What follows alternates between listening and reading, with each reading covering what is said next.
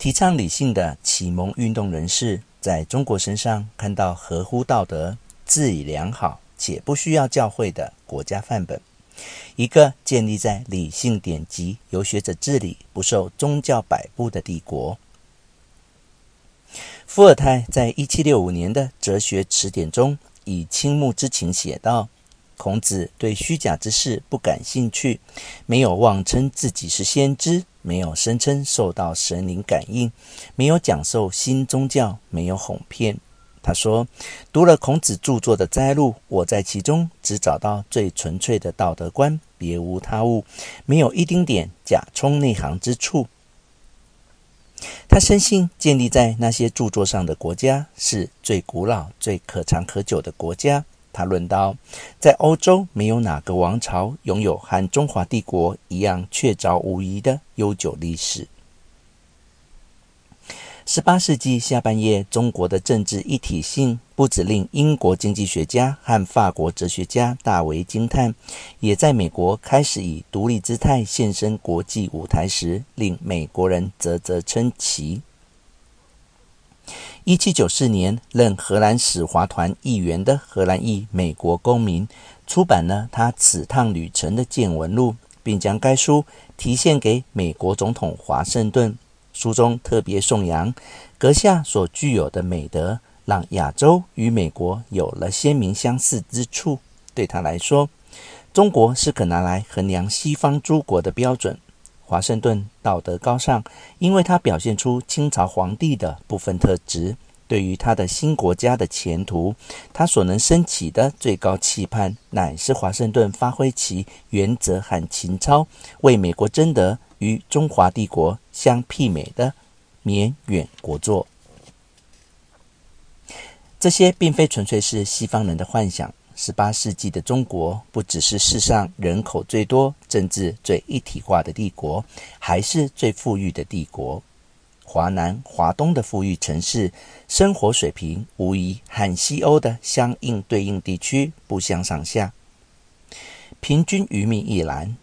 从糖和茶叶之类奢侈品的消费来衡量，十八世纪华东的生活品质似乎超过欧洲。但同时，由于清廷严格管制外人贸易和居住，中国在外人眼中也是戒心格外强烈。特别难以亲近的国度，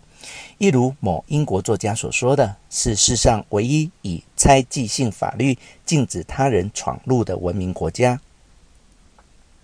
中华帝国的无限财富，永远令西方人灰心丧气，却也始终是可望而不可及。于是，中国南部的港城广州，作为中国。与遨游四海的西方人主要的接触地，带有特别浓厚的神秘氛围。有位法国旅人写下对广州的早期记述，并于1615年在伦敦出版。这份记述说，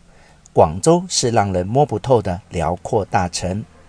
全中国的首要城市，而且别想越过该城更深入内陆，无论是谁都一样。他说，除了据说有六位耶稣会士进到广州城后面的中国内地，从来没有欧洲人成功进去过。而那六人之后音讯全无，大家也没指望看到他们回来。一六三七年六月，英国人向广州城扣关，欲打开通商大门，但一开始就不顺利。当时韦德尔船长。率领一支小型的英格兰商船队，带着英王查理一世请求中国通商的信，来到澳门附近海域。澳门位于广州下游八十英里处的珠江口，为葡萄牙人的移民地。葡萄牙人不让维尔德的船队在澳门看岸，于是他带着船队溯珠江而上，驶往广州，最后在虎门被挡住。虎门是珠江上的战略水道，有七座大堡垒扼守这条通往广州城的主要通道。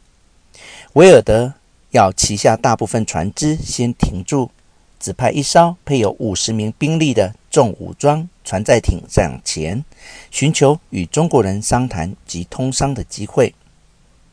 这艘船载艇没有当地引水人带路，小心翼翼往更上游摸索前进，最后碰上一支二十艘战船的中国舰队而折返。但中国舰队司令迫使英国人离开珠江之前，邀了两名英国人前来，以探明他们的来意。几天后，船载艇回到维尔德的船队，开心回报：中方舰队司令虽明言禁止他们前来广州，却答应让英国人与葡萄牙人一起在澳门通商。